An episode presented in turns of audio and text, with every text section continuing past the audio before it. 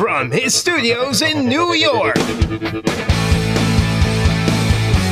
It's time for Wake Up Call with Dan Tortora, where sports meets life.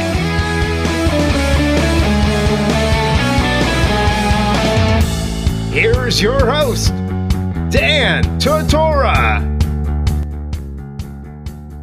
Welcome back here to Wake Up Call with Dan Tortora on wakeupcalldt.com, your one-stop sports shop, and on mixlr.com backslash wakeupcalldt. Proud to be here with you every Monday through Friday from 9 a.m. to 11 a.m. Eastern Time on your live streaming radio and as well as your live streaming video, facebook.com backslash live now DT, where you can watch simultaneously simulcast internet, TV, and radio, getting out to you in obviously central and upstate New York, all up and down the East Coast, our second home of the state of Florida, Midwest, West Coast, and even outside of the country. I want to thank those of you that have watched and listened from Spain and Italy, Russia, China, Canada, Mexico, England, and so on and so forth. Truly appreciate all the support that we've gotten inside of the Charney's Menswear and Tuxedo Studios, 3150 Erie Boulevard East in Syracuse, New York. We're in the second hour of today's show, and I'm very excited to have this gentleman back on the broadcast. That is Bob Casullo. Bob Casullo obviously spent some time here in central and upstate New York. He has been a coach that has been at all different levels of the sport of football, and he knows the game. He doesn't pull any punches, he tells the truth. I love that. I appreciate that. That's all we want on the broadcast of Wake Up Call with Dan Tortora is to speak about what's going on in the world of athletics and, and obviously collegiate athletics is looking to change drastically. So bob and i will talk about that and so much more including uh, something that we were talking about on the phone about how you know athletes have changed professionally as well. So with all of that being said let's bring him on to the broadcast. Bob how you doing today? I'm doing great dan. Thanks for having me. Absolutely. And, and, and bob first and foremost you're down like i said in the in the second home a wake up call. You're down in the state of florida the weather, I'm sure, is beautiful. Just uh, describe to me because it's it's sunny here in upstate New York, and you know, so the sun makes you feel good, but it's obviously 50s, 60s here. What's what's life like down in Florida? Well, you know, I mean, you interrupted my morning whirlpool, so so that's a problem. but uh, you know, it's it's beautiful weather it's it's not terribly hot. It's in the you know it gets up to about 84, 85. But uh, I live right on you know across the street from the ocean, so you always get a nice warm breeze, and uh, it's just life is good down here. It's uh, you know when you retire, this for me, this is what you want to do. So I interrupted your morning whirlpool. Is that is that an every morning thing? Every morning thing to get these old weary bones and this fat moving. You know. Well, it's. I mean, obviously, you get to you get to do. You get to have some fun. Do you have besides the morning whirlpool? Do you now in retirement? Do you have a system? Or are, are there certain things that you have to you have to do every day? Do you have kind of a uh, a plan each day, or no? No, no. You know, once everybody gets back, and they start October's the month where everybody starts filtering back here. Then we start playing golf. We start playing cards we start having our, our uh, cigar wine uh, evenings, and it's it's it's retirement. It really is, and it's a great life. And you know, it's it, doing all the things for 38 years I never had a chance to do because I was always working. You know, like like everybody works. But when you retire, people say, "How do you go from fifth gear to first gear?" Yeah. I said, "You know what? It was very easy for me, but I could I can understand where people are." Are you know are hesitant to retire because it is a change of life. It really is. But if you find some things you like to do and apply it, you're good. So, what do you like to do in retirement? You said like playing cards and whatnot. What What do you enjoy doing the most in retirement? Well, you know, I've kind of perfected doing nothing. And my wife, my wife said to me, she says, you know, what are you doing today? I said, nothing. She said, I thought you did that yesterday. I said, yeah, but I didn't finish. nice. so if you, if you keep that perspective going, yeah, you know, and, uh, you just, I, I, I'm not the type of person now that uh, I need to plan 24 7.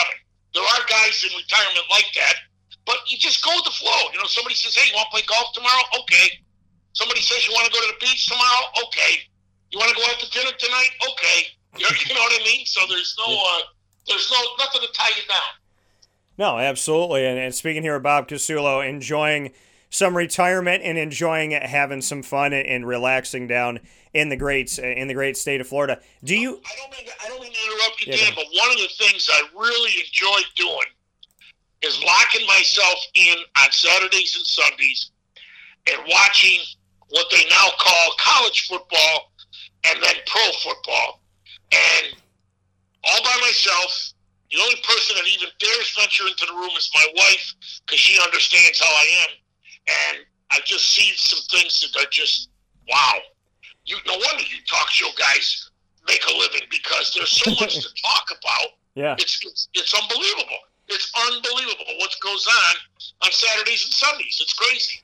And I, and I want to open that doorway to you, Bob. And, and, and like I said, we were speaking a little bit off the air about it. Like you said, that you referred to it as as as professional football and what they now call you know college football and whatnot. So what's what's on your mind? What like you said, us talk show hosts, we have so much to talk about nowadays.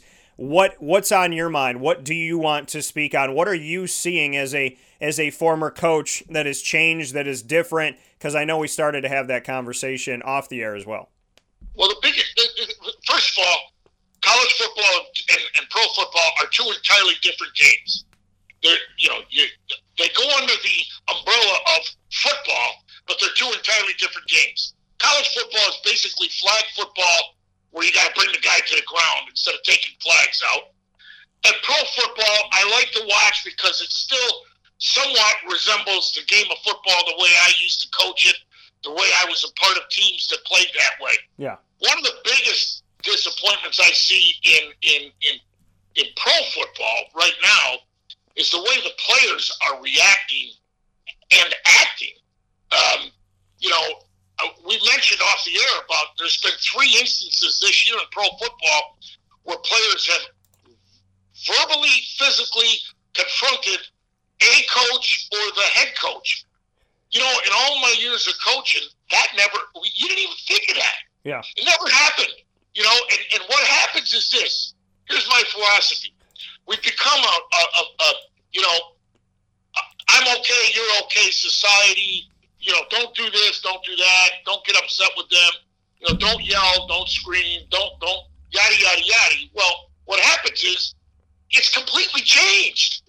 Now the players are reacting and acting the way coaches used to act and react.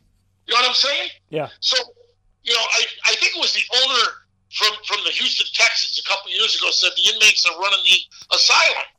You know, I, I, I don't want to say that that's happening, but it's starting to go in that direction. And, you know, the NBA is a lot worse than the NFL. But I, you, you start to see the players, and listen, I'm pro player. I am very pro player. And I, I know you want to get into the topic about paying college kids, and we'll get into that down the road. But I'm very pro player because without the players, you don't have the sport.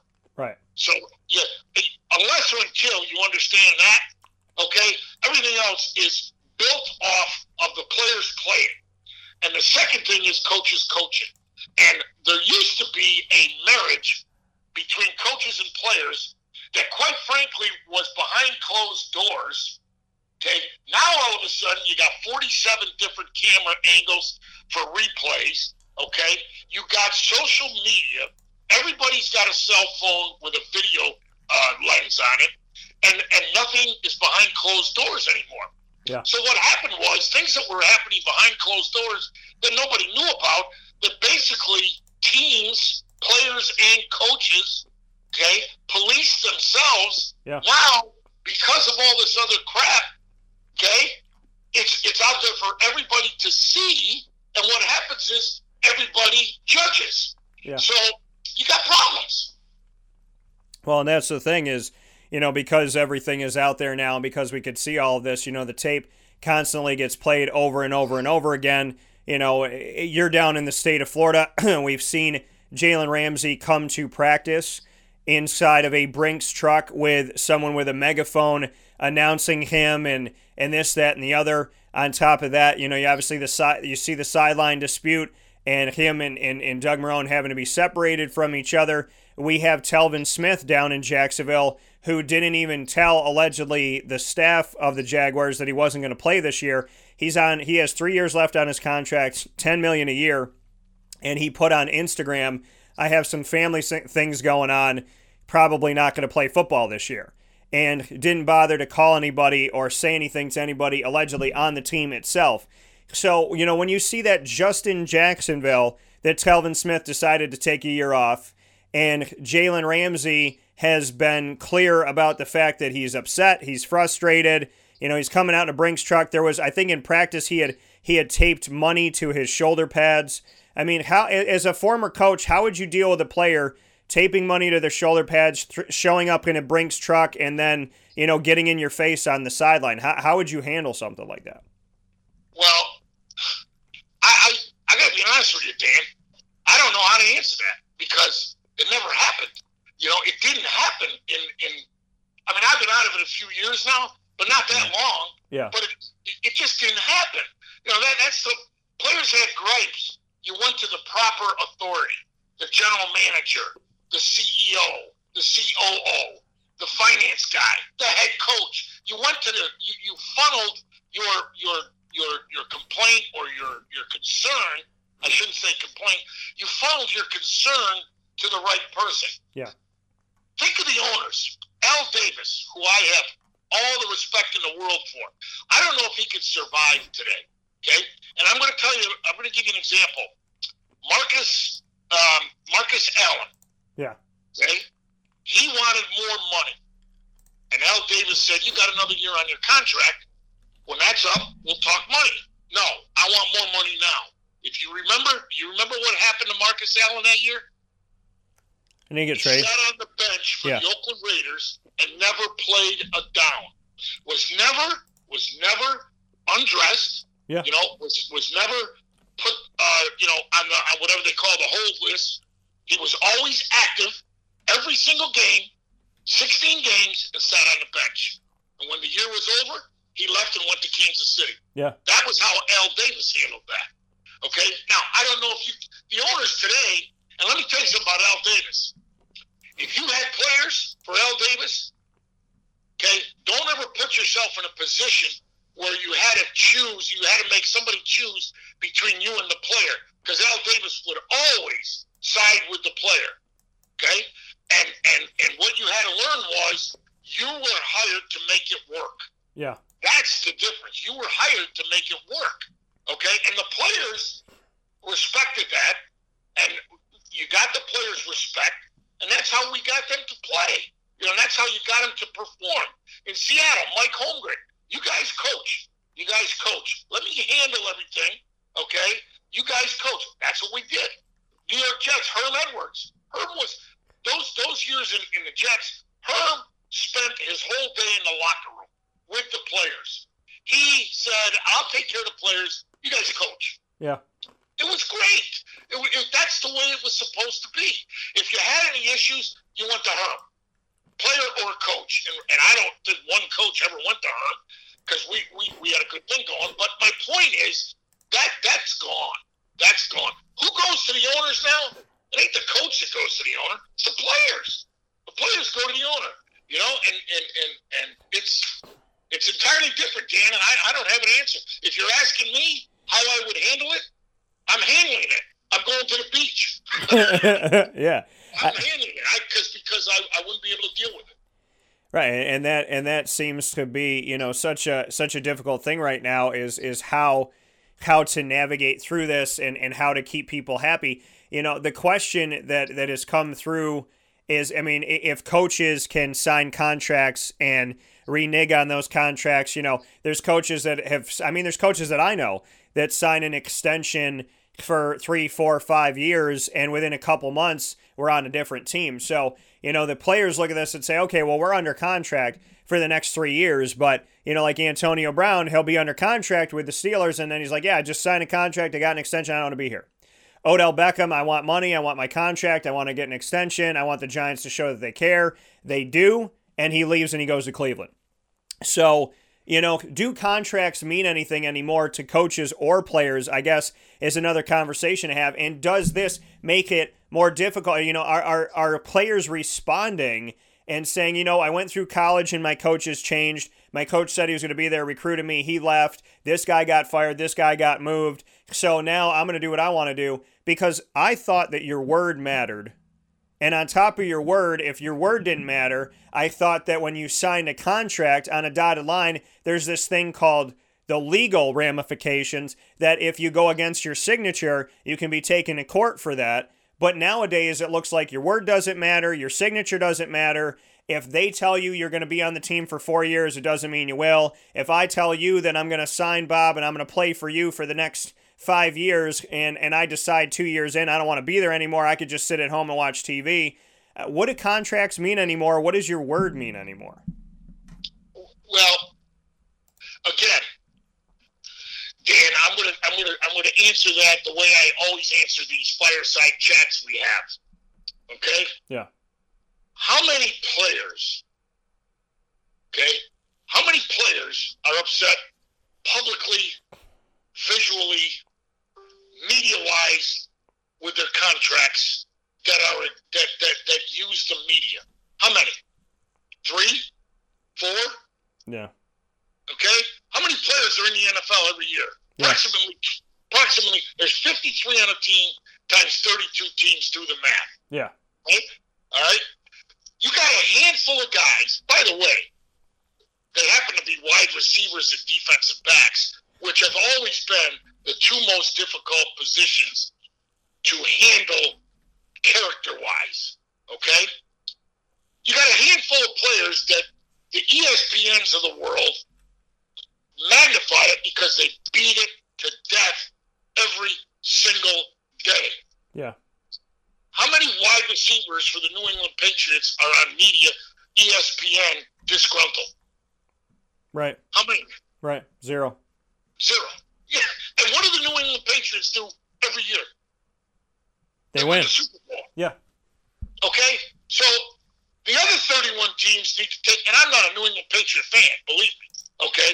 I just respect the organization. I respect the hell out of Bill Belichick and the organization because, like, like, like, like Nick Saban in Alabama, they got a system, they got a program. Nick Saban, who I work for, calls it a process. And guess what? You're a part of the process. Yeah. You don't uphold your end of the bargain, bargain goodbye. Goodbye. You're out of here. Chandler Jones, who I love, great kid, great player. He made the cardinal sin mistake when he was with New England of trying to negotiate a contract at the wrong time. There's a right time in New England to do it, and there's a wrong time. What happened to Chandler Jones? He got shipped to Arizona. He's a great player. Yeah. He's probably the best defensive player Arizona's had for the last two or three years. Okay, but they don't win jack. They win nothing. You know, so they banish you away. It's like the old days with the Yankees. Okay, the Kansas City uh, A's in those days were basically the Yankees AAA team. If they didn't like a player, the Yankees sent him to Kansas City. If Kansas City had a good player, they went to the Yankees. You know, New England's got 31 AAA teams. They get rid of the players, they send them to somewhere else. If you know what, if, if somebody takes a reject from the New England Patriots, and I'm not saying Chandler Jones was a reject, he was a good player that got caught up in contract prop issues. Okay, but if a player doesn't make it with the New England Patriots and they they see fit to get rid of him, you're going to be very very careful as to why you would take him or want to take him. Right. You know. Right. Right, and, and that's and that's the thing that comes up, and, and I guess that brings up the conversation of somebody who is uh, interesting in and of himself, and, and that would be uh, uh, the one Antonio Brown, where he doesn't want to play in the NFL, he wants to play in the NFL. Is it the Steelers? Is it him who's the problem? He's got three years left on his contract, but he doesn't want to be there anymore. He meets with the ownership and everything's okay and then the next day it's not okay and then he's in Oakland and he doesn't even play it down in Oakland and then he gets shipped off to the Patriots and then there's all this other stuff off the field going on. He's with the Patriots for a little while. Now he's gone. He says he's not playing in the NFL. Now he wants to play in the NFL. How do you handle who was arguably the best wide receiver in the country within the last few seasons. He's a guy, Dan. Dan, first of all, he's a guy. Okay? Yeah. You, you, you, you, you talk about the best wide receiver in the country, okay? The best wide receiver corps in the NFL is with the New England Patriots. Name them. Yeah. Julian, See, Ed- that's the problem Julian right Edelman, Josh Gordon. I mean, it's guys that come See, through. But here's, here's the situation. You're talking about an elite group yeah, of combined athletes versus a pain in the neck. Is he? Let me tell you something. Antonio Brown, I, I hate. I don't even want to talk about him. Okay, but if you for one minute think that there's not collusion in the NFL, okay, mention Colin Kaepernick and Ray Rice. Okay, and now you can throw Antonio Brown into that group. If he ever plays in the NFL game again, I will buy you dinner at your local McDonald's of your choice. Okay. yeah, All right, but let me tell you something. You you you take guys like that, and it's arguably the best receiver. Come on, people. Are you kidding? On what team? For who? If you can't play for the Pittsburgh Steelers, who that organization, they thrive. They're the they're the they're the modern day Oakland Raiders.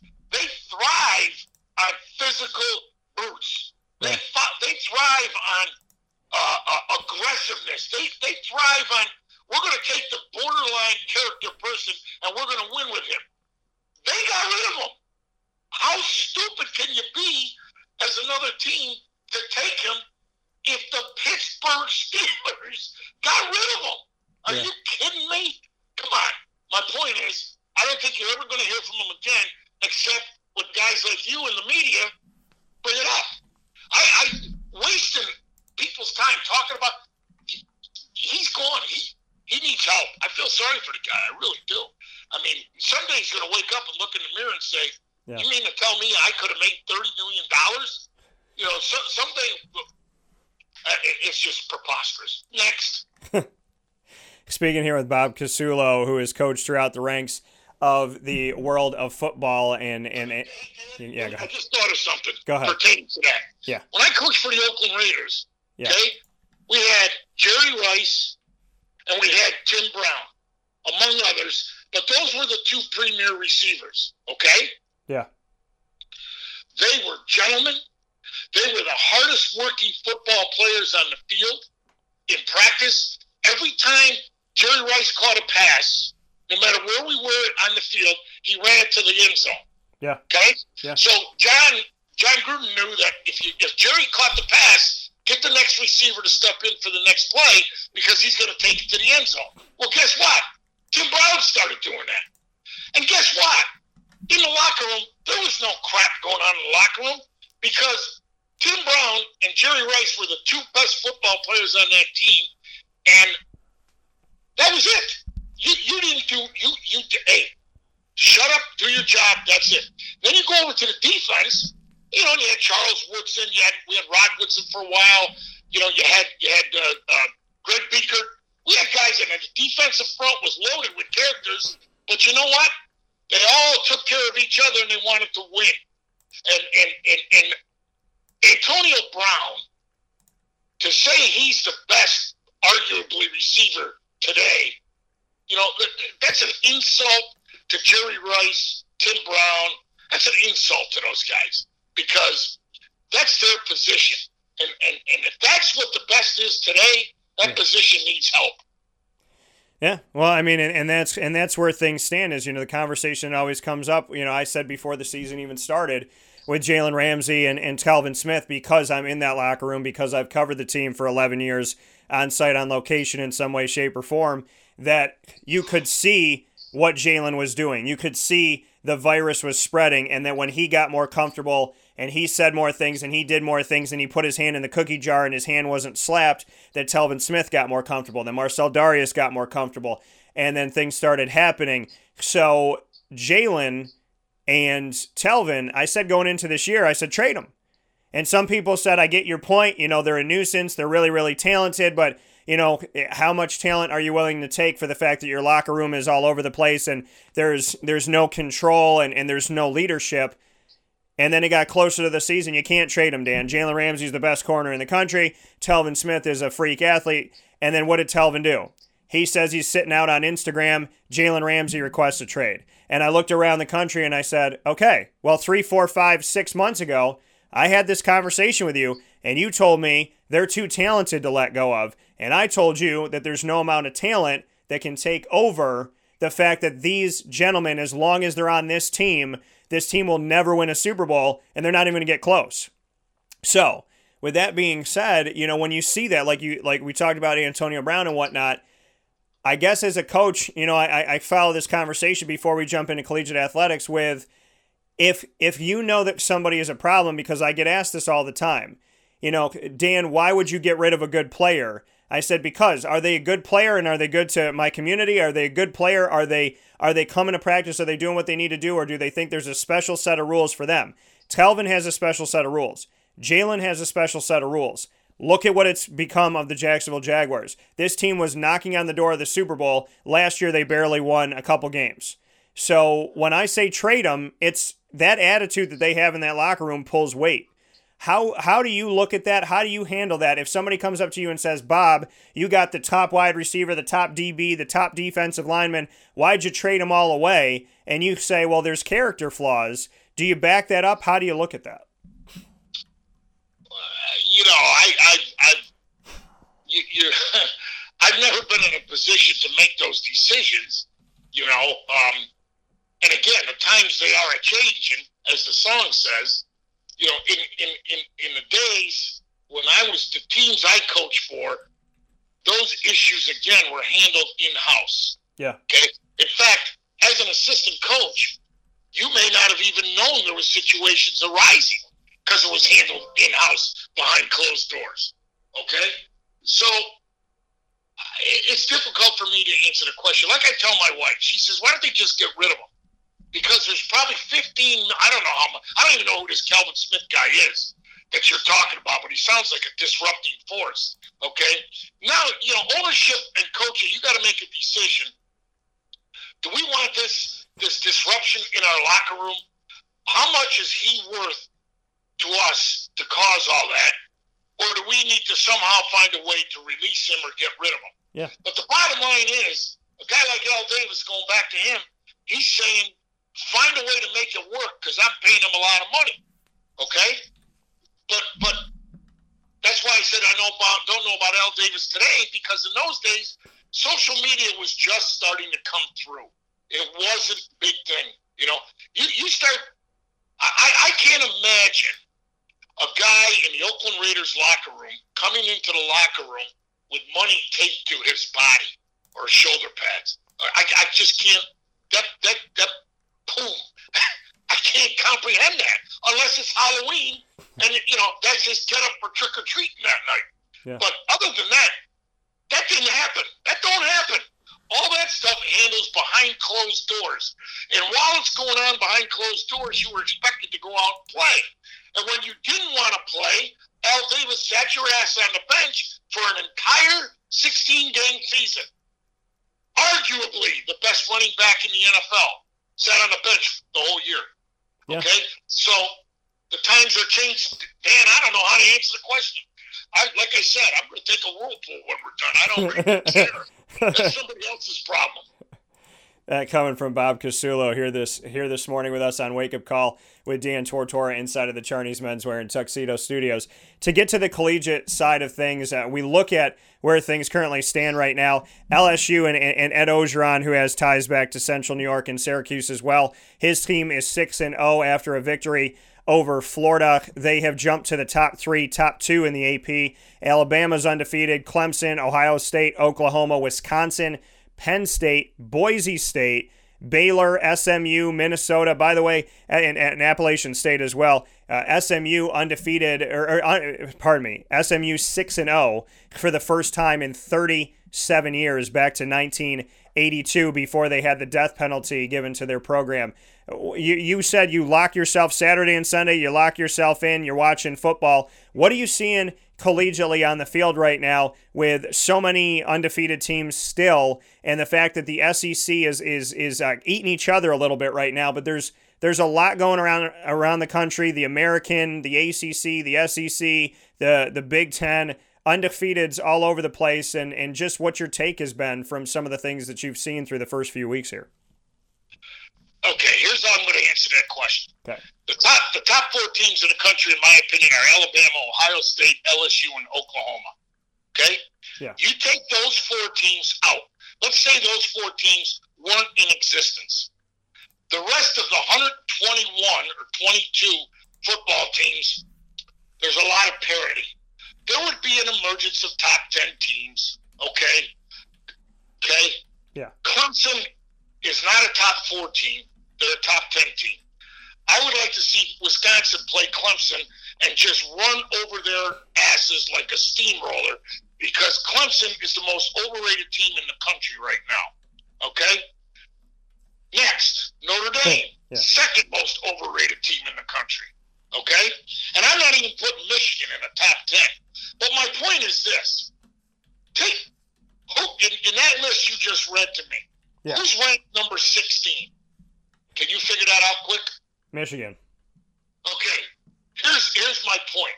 If you had a 16 team playoff, which would be four games, all right, four games. Take these championship games out because they're nothing more than money makers for the league. Okay, play an 11 game schedule in your conference. Okay, Yeah. take and then have a 16 game playoff, 16 team playoff, which would be four games for the winner. Okay. Yeah. And you now, if you're telling me Michigan's number 16 and Alabama's number one, okay, what's the spread on that game? Right. Maybe, maybe, maybe because of because Michigan can't score this year. But normally, if Michigan's 16, you're playing Alabama. That's about an eight nine point spread. Who's two? Who's 15?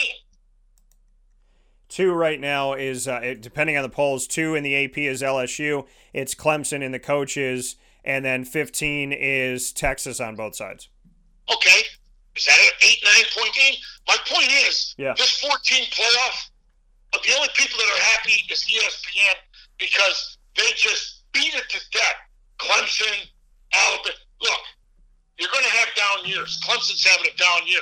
Here's the problem. Okay, here's the problem.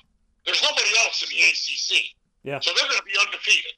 Okay, you can book that for social purposes only. All right. Yeah. All right, you, that, that's a shame. Right now, if you had a Final Four, okay, and here's you want to talk about jokes, you have a Final Four, but you have five Power Five leagues. Yeah. Yeah. Go figure that out. Yeah. Huh?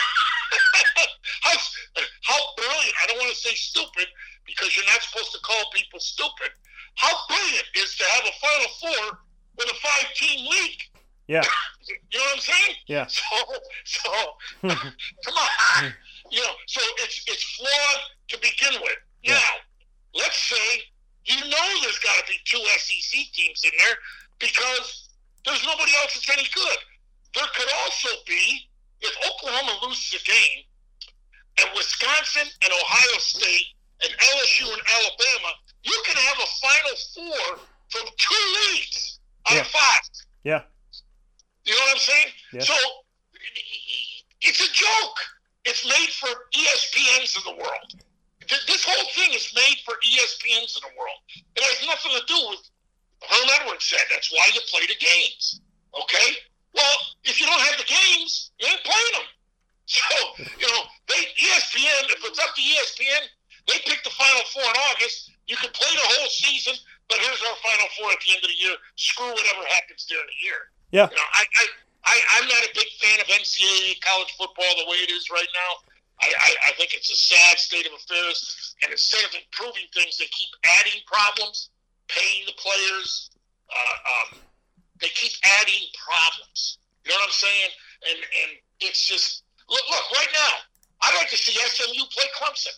Hi, friends. Okay, if, Yeah. if they don't make the top four, all right, put Clemson, Clemson and SMU in the Cotton Bowl. Let's say the Cotton Bowl is not a you're, you're not involved this year. Put Clemson and SMU in that game. That'd be a hell of a game, you know.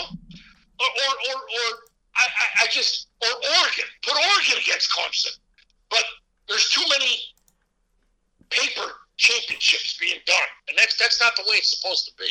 And and then you got five leagues to have a four-team playoff, of which there could only be two or three because the rest ain't good enough. Yeah.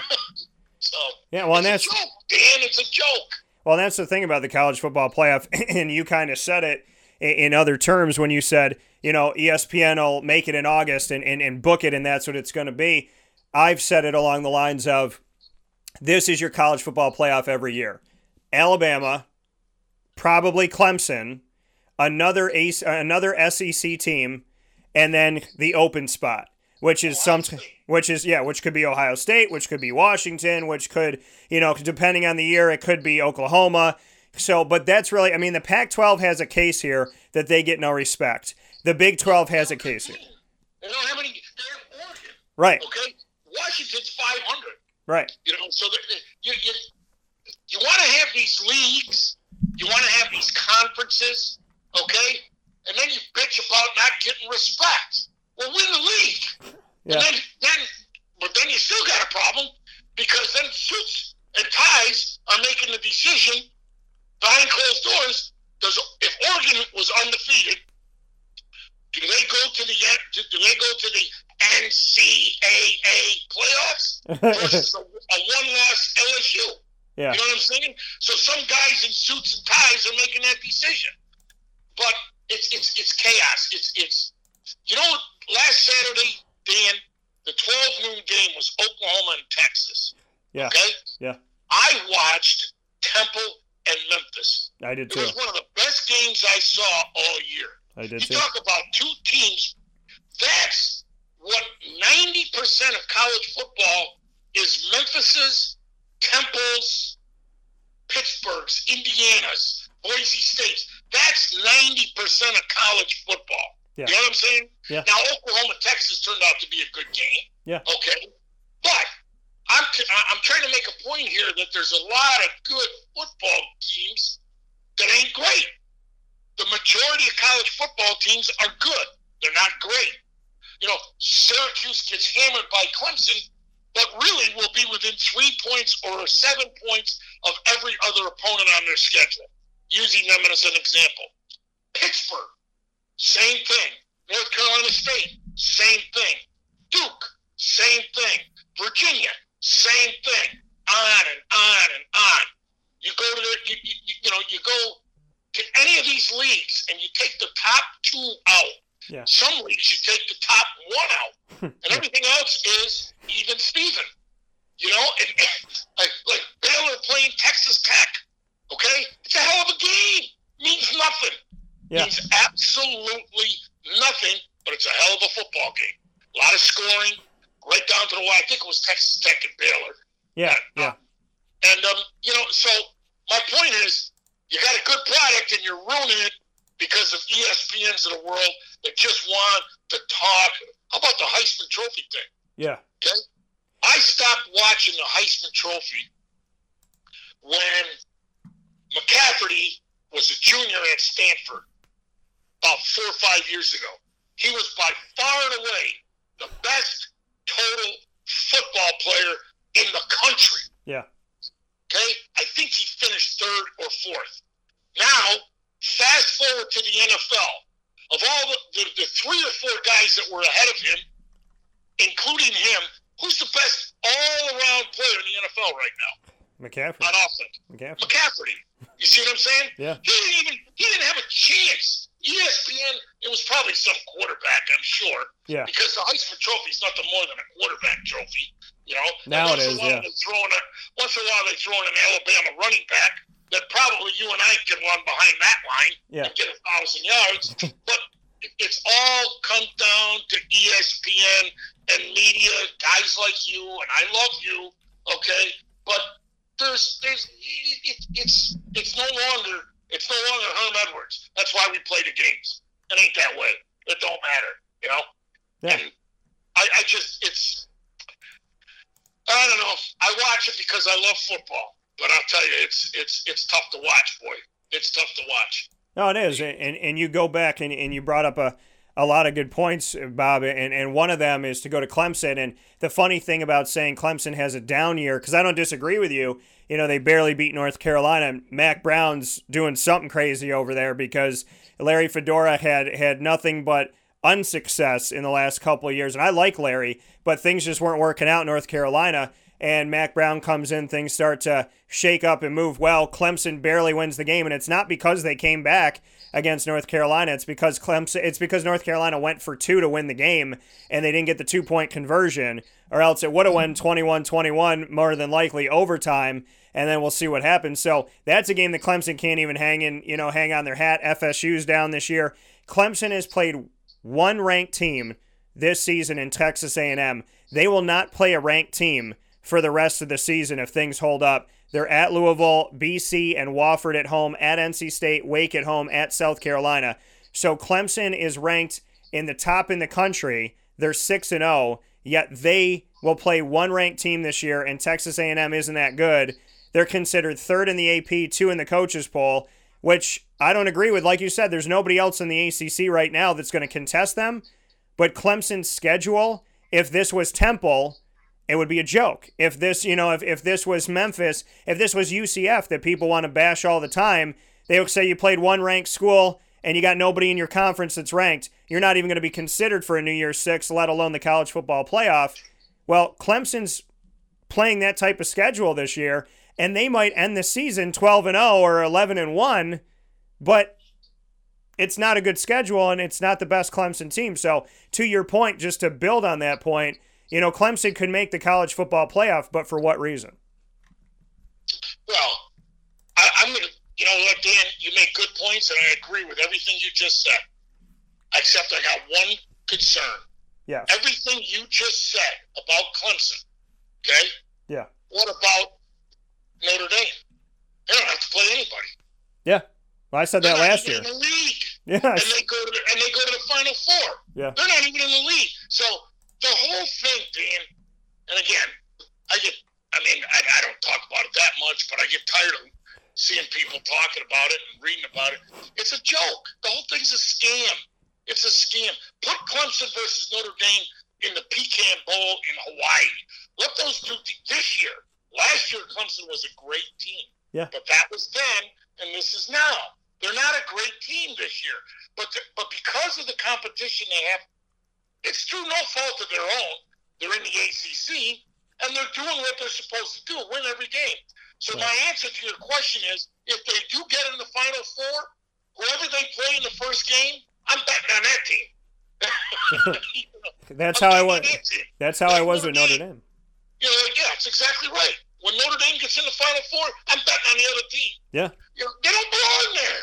they don't belong there. You know, you know, and again, I feel bad for the Wisconsins, the LSU, uh, Boise State, UCF. Yeah. This year's SMU. I feel bad for those teams because these kids are playing their asses off every week. Okay, and somebody at ESPN is making all the decisions and down the road, this is what happens. So it doesn't matter. Put Boise, Boise State against Notre Dame. Notre Dame people would be furious. Notre Dame would they'd be calling up everybody in the world. We ain't playing this game. You don't you don't put us on the field with Boise State. That's beneath us. Yeah. That's beneath us. And Boise State would kick their butts. Okay? But you know what? That's just me talking. You know, and I don't know much about this SMU team, but it took them 31 years to get back. So that should be a lesson to teams like Miami and Florida State that were on top of the heap, and then all of a sudden, okay, the plug was pulled, the water went down the drain, and it's going to take them a while to get back. It's yeah. going to take them a while to get back too, because you know they've been they've been uh, scrutinized and then they've been penalized, so they're in that they're in that back burner list. You know what I mean? And I'll tell you what, the ACC will never be good again until Miami and FSU, FSU compete with Clemson. And, and, and anybody else, but Miami and FSU are really the two that have the quickest chance of competing with them. Okay, and the rest of the teams are all even. You know, you know, right now, if the ACC was playing a championship game, you know who Clemson would be playing? Yeah, they would be if they played right now it would be. Yeah, yeah well, yeah, because it was supposed to be Virginia, but yeah, Duke technically is at the top right now. Yeah. Duke. Yeah. So you got Duke playing Clemson. Now, let me tell you something. One of the best coaches in the country is the guy at Duke, and my brain is David Cutcliffe. Yeah, David Cutcliffe. Cutcliffe. Yeah. Okay. Now let me take. Let, us get back to another topic. Dave Gettleman, the GM for the Giants, who I know very well. Yeah. And I think he's a sharp guy. Okay. He takes Daniel Jones over everybody else as the quarterback for the Giants, and all they did was the media, the media, the experts. They just threw gasoline on the fire. That that idiot Francesa, I think is his name from New York, won't go to Giants, won't talk to the Giants. The Giants won't. He just criticizes them constantly. Right now, okay, who's one of the better drafted quarterbacks from last year? Daniel Jones. Yeah. Okay. Yeah.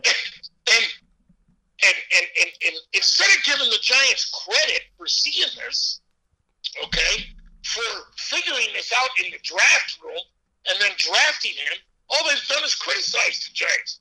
The kid for um, here's the Washington Redskins. Okay, they're, they're, they're playing with Peter Paul and Mary at quarterback. If they got the first pick, quarterback sitting on the bench, and they won't put him in. Well, how the hell is he going to get better? yeah. Okay, and, and, and and as Al Davis would say to the coaches, "What do you mean he's not ready? What the hell the hell are you for?" Yeah. You, you, you see how this works, Dan? Yeah. You see how it's, and it's all changed. You you you take what's his name Haskins Yeah, Dwayne Haskins. Yeah. from Ohio State, okay, and everybody in the New York media is up in arms because the Giants passed on him and took Daniel Jones. Mhm. Daniel Jones is playing every down of football.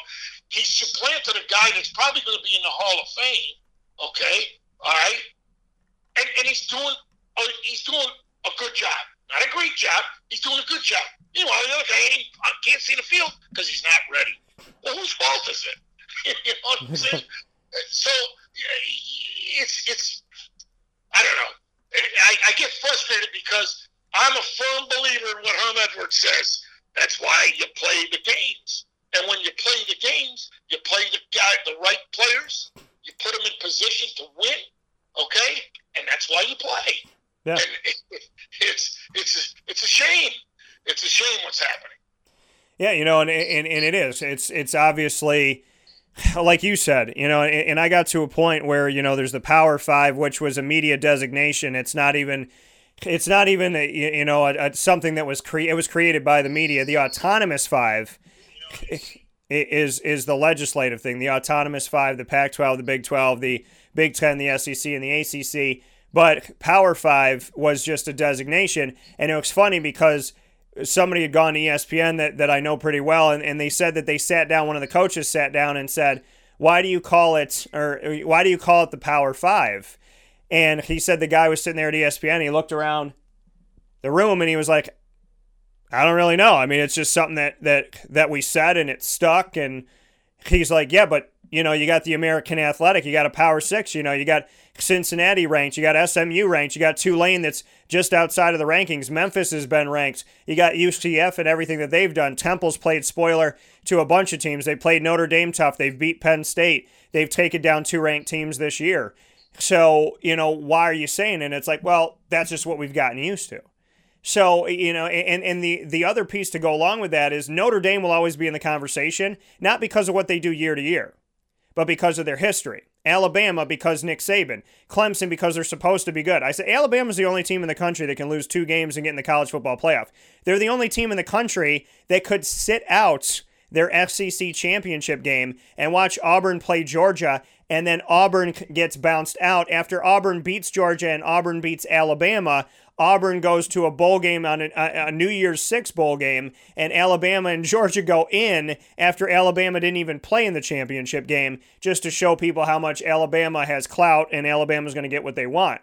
So, you know, it's like it, it, it is. It's corrupt. It's wrong. It doesn't make any sense.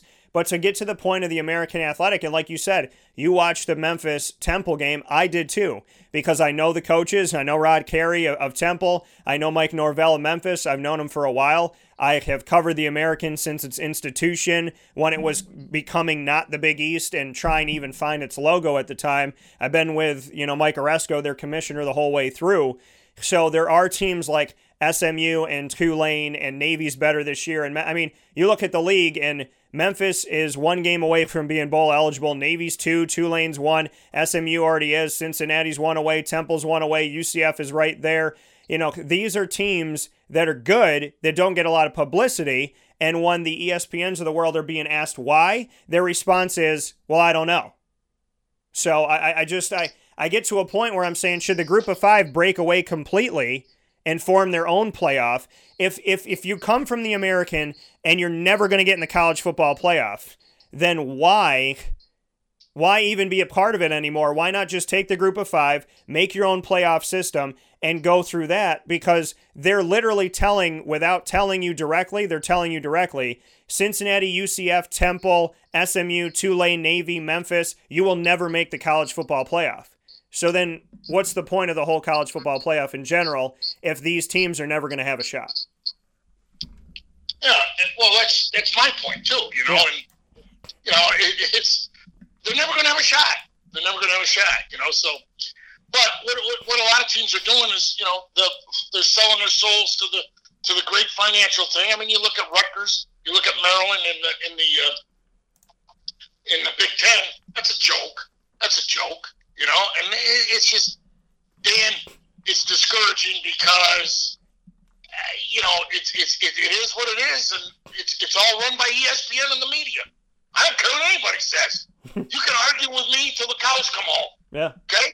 It's all run by the, it's all run by the TV networks.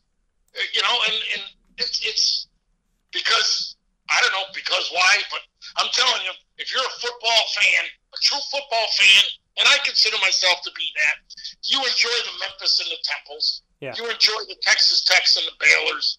You enjoy the Syracuse and the Pittsburghs. You enjoy the, the uh, uh, I don't know, the Boise States and and and uh, Utah. I mean, it's just because otherwise you do what I do, bet on Alabama every week, and you can take your wife out to dinner every week because yeah.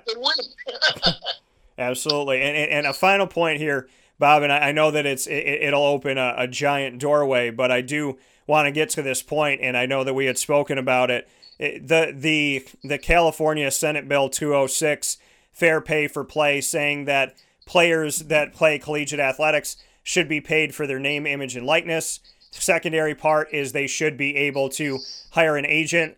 Last week, I read the entire bill on the show. People can go back to our archives on Wake uh, for Wake Up Call with Dan Tortora. You can obviously uh, search just to let you all know really quick here. You can go to MixLR where you're listening live right now has the feed uh, Stitcher, Spotify, TuneIn, Podbean, YouTube, iTunes podcast, the RSS feed, and you can listen in to what the bill actually says because I find that the media is only going to tell you the parts that they want to say or they're going to paraphrase. I thought it was important to read the entire bill, which we did, which you people don't know. It involves junior colleges as well, and the want and the desire for JUCO to get involved, as well as NCAA Division, you know, one through three and whatnot. So fair pay for play is there. California has passed this legislation. It's going to take effect January 1st, 2023. Florida has decided they want to pass legislation. They got two bills out there. They want to get everything passed by 2020. They want to beat California. Kentucky's looking at it, Pennsylvania, New York, so on and so forth. New York wants to pass even feistier legislation and say name, image, and likeness, plus you can hire an agent, plus the players get 15% of the ticket sales for each ticketed event that involves their sport at the university. Thoughts on where we're heading right now? Dan, Dan, let me tell you something, okay? And I, I listened to your show before I got on. Yeah. And I made a bunch of notes, and I don't know how much time we got, okay? But, but let me tell you something. If you think, or anybody thinks, okay, that the universities, okay, yeah. are going to split profits with the players. I don't care how you divvy it up 10%, 15%, one percent. They're not going to do That ain't happening, Dan. Yeah. That ain't happening. Okay, you can book that. All right. The only way they're going to support income for players is from outside sources. Okay, and here's what I mean by outside sources. If you're a uh, if you're a good football player, okay, signing with agents, I don't have a problem with that. It has nothing to do with anything. Okay, sign with an agent, and you're a good football player, and the agent gets you a contract with Nike. That's fine. Yeah. Nike's paying you to wear their shoes. That's great. Has nothing to do with the university. Okay. If you have an agent, and the agent gets you to sign with Chick Fil A, and you go on and do a TV commercial, and you're eating Chick Fil A, has nothing to do with the university. Has nothing to do with you as a football player. Yeah. Now, if you're an average football player and a regular football player, okay, you you want to work at the local pizza shop, delivered pizzas on your free time. Perfect. You make three, four hundred dollars a month. Okay, that's had nothing to do with the university, but you're making money. What what my point is this: don't dictate that the university is going to designate X. They ain't ever doing that, Dan. They're not going to do that. Are you kidding me? How does a place like Temple give ticket sales at Temple? Yeah. I mean, I mean, use your own team, Syracuse. Like, what? At thirty thousand, they average a game. Now you're going to take fifteen percent of that and give it to the players? Give me a break. That ain't happening. It ain't happening. It ain't happening. So, you know, if you if you're going to do outside income, Yeah. I don't have a problem with that. I really don't. Now, you have to here here you are, the greatest misnomer of all time. You are now a student athlete, which is a, a misnomer. You are an athlete student. I'll, I say that all the time. Me too. Now, Yeah. if you want to add to that, Yeah. an employee of an outside service, okay, that's your business. You still have to maintain your academic standard. You still have to maintain you're part of the football team or basketball team or baseball team or whatever. Okay, and what this does is with outside income, it eliminates the university's profits. We're not just talking football. You're talking women's volleyball. You're talking men's and women's swimming. Yeah. You're talking cross. You're talking anything. Okay? But if you open it up to outside income, the university university's no sweat off the university's back. We're not sharing anything with you. You want to go ahead? You want to be a, the best cross country runner in the world? Okay? And you get an agent, and that agent signs you up with Puma shoes or Nike shoes. God bless you. That's great. Has nothing to do with the university. You know what I'm saying? That's how you're going to pay the athletes, in my humble, vociferous opinion. Well, you know, and, and I agree with you that I mean I know New York is is trying to be on top of this even more because and I say if you if you're going to change anything about society then you know it comes through New York and California. I said let's be I, if you run for president and you get California, New York and Florida, you pretty much won the election. So, you know, with California passing this saying this is what we want, it made sense for me to see New York go a little bit farther, try and push the term a little bit more. But I agree with you wholeheartedly that whether or not it's right to do and whether or not, like Mike Robinson made a good point, you're coming to see us, we should get some of that money. There's no way in hell that I will ever see Syracuse share money with their players from the ticket sales. So, you know, it's just like when I come here on the show and people say, Dan, if they if they switched from zone and they played man to man in the last two minutes, could Syracuse have won? The answer could be yes. But the caveat to that is the reality that Boeheim's never going to switch out of it. So we could talk about it till the cows come home, but it's not going to happen. So whether it's right or wrong, it's not going to happen. And whether it's right or wrong, universities are not going to share ticket sale money with the players because like you said, if they're going to get money and they can get it off of, you know, going out there and getting sponsorships, that's one thing. But then there's the university selling a number 13 jersey right now at Syracuse, and we all know it's Tommy DeVito. Tommy's, Tommy's not going to see a cent from the number 13 jersey ever. And if he doesn't make it in the NFL, then the NCAA made money, the ACC made money, Syracuse made money, the community made money, business owners made money and he's never going to make money. So then that's his excuse. Maybe college is the only time for me to do it. But then you're saying, okay, well, then go down the street to the local Honda dealership and have them say, you know, Tommy DeVito endorses, you know, our Honda dealership, thinks that, you know, we're the greatest thing. If you want to throw that touchdown, come to Honda. So, you know, if they do that, if they're an independent contractor, then like you said, they make money, the university doesn't get involved. We know there's greed with universities. We know the NCAA is not going to share any money. But now that California has passed this bill, and no matter what we say, are we seeing, you know, the the the ultimate change and the eventual evaporation of the NCAA? Because a year or two ago, I made the comment that five to ten years from that point, if the NCAA even existed, it would not be what we think what, what it is now. It would be a shell of itself. So I said either it's not going to exist or it's going to look completely different. The autonomous five conferences, autonomy by definition means self government. They could leave at any given time. Does does the now California bill and the autonomous five making that declaration legally? Are we seeing moves that are made and steps that are made to essentially kill the NCAA? Because it, it, it doesn't look like the NCAA is going to have much control over what happens from here. Dan, who is the NCAA? Do you know? I want to hear your answer. I'm I'm I'm interested. so, I know and I, I know I know what it's supposed to be. But, yeah. University presidents. Yeah. That's the NCAA. Yeah. The NCAA is a reactionary group of a half dozen people. Okay. Yeah. That respond to inquiries made by universities. It's the university presidents. There isn't. I ask people this all the time. Tell me who the NCAA people are. Is it Dan Tortora? Is it Bob Casullo? Is it Joe Burns? Is it Jimmy Smith? Yeah. Is it Tommy Wanamaker? Who's name me NCAA people? It's the university presidents. They can leave at any time they want. Yeah. They just haven't figured it out yet. Okay? And the problem is if you leave, all right, and you form your own, let's say, 64 team super conference for college football, okay, who's going to wake up and tell the other 60 teams you ain't in it? Yeah. Yeah. You know, you see what I'm saying? Yeah. So, so, you, you know, I, I heard you say that the NCAA is a not for profit.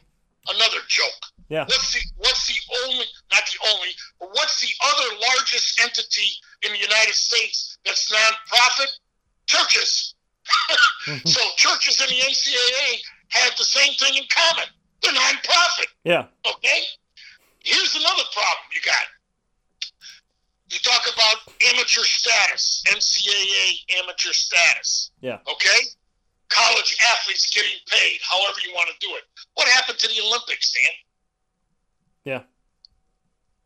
Okay? Yeah. What happened to the Olympics? Now what's happening in the Olympics? The women's soccer team, and rightfully so, the way the rules are structured right now, wants to give equal pay yeah. to the men's soccer. Okay? Or we're not going to go to the Olympics. I don't blame them. They're only playing the cards that have been dealt. Right. But it's a snowball going downhill, Dan, that nobody really has the answer to. Nobody really wants to answer it. So consequently, what they do is they stay with the status quo, and that's what we're stuck with: a Final Four basketball, you know, I mean, a Final Four football, you know what I mean, a 68 team basketball, which is comical. To, and then you watch ESPN the whole month of March, February, they talk about the four playing teams. It's sickening when all you got to do, okay, what's two times 64? 128. Put 128 teams in the basketball playoffs. It's one game, Dan. Yeah. It's one game, and it gets you to what? 64. Instead of doing that, ESPN says, no, no, no, no, no, no. Put four in, and we can beat it to death for a month and a half. yeah. Yeah. You know what I'm saying? Yeah. It's it's it's all predicated on media money, and and it's and again, I'm just one voice, and I'm sure people will be slamming me on some of my opinions, but that's okay because I'm going down and take a whirlpool when we're done.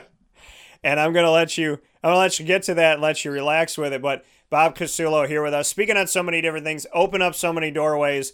Every single piece, minute detail of our conversation could turn into a two-hour show. And Bob, that's why I appreciate having you on here, and, and I, I appreciate again the fact that you are, are real with it, that you tell your thoughts, you tell what's going on, and and you see it how you see it, and, and you're comfortable to say those things because we have to have those conversations. And I've sat down with the commissioner of the ACC, John Swofford, multiple times. We just did it this past Tuesday and a week ago today, and we did it a year or so ago where I said your autonomy. Yeah. Okay. So you are you're an autonomous group. Yep. Okay, so you as the commissioner meets with the other commissioners.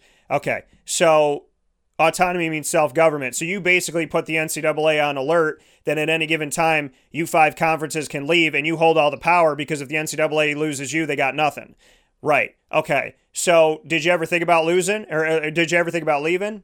What's the response? You know, it's it's it's something in the back of our minds. We haven't crossed that bridge yet, but it's not out of the realm of possibility. A year or two later, last week have the conversation. Did you think about leaving? Oh, you know, it's not out of the realm of possibility. It's an eventuality. It's something that's going to happen. It's something that's going to come. But we talk about this stuff on the show because I like to see things that are happening. And instead of being part of the world that sees that there's a fire and doesn't put it out, I grab the extinguisher to get prepared for that because I would like to live to see another day. So, Bob, yeah, go ahead. Go ahead. To, to, embellish what you just said, okay? Yeah. Suppose supposing a guy like Jerry Jones says, okay, hey, I want to see Alabama, Ohio State in a championship game in my stadium, okay? And I don't care about the NCAA Final Four and the NCAA playoffs.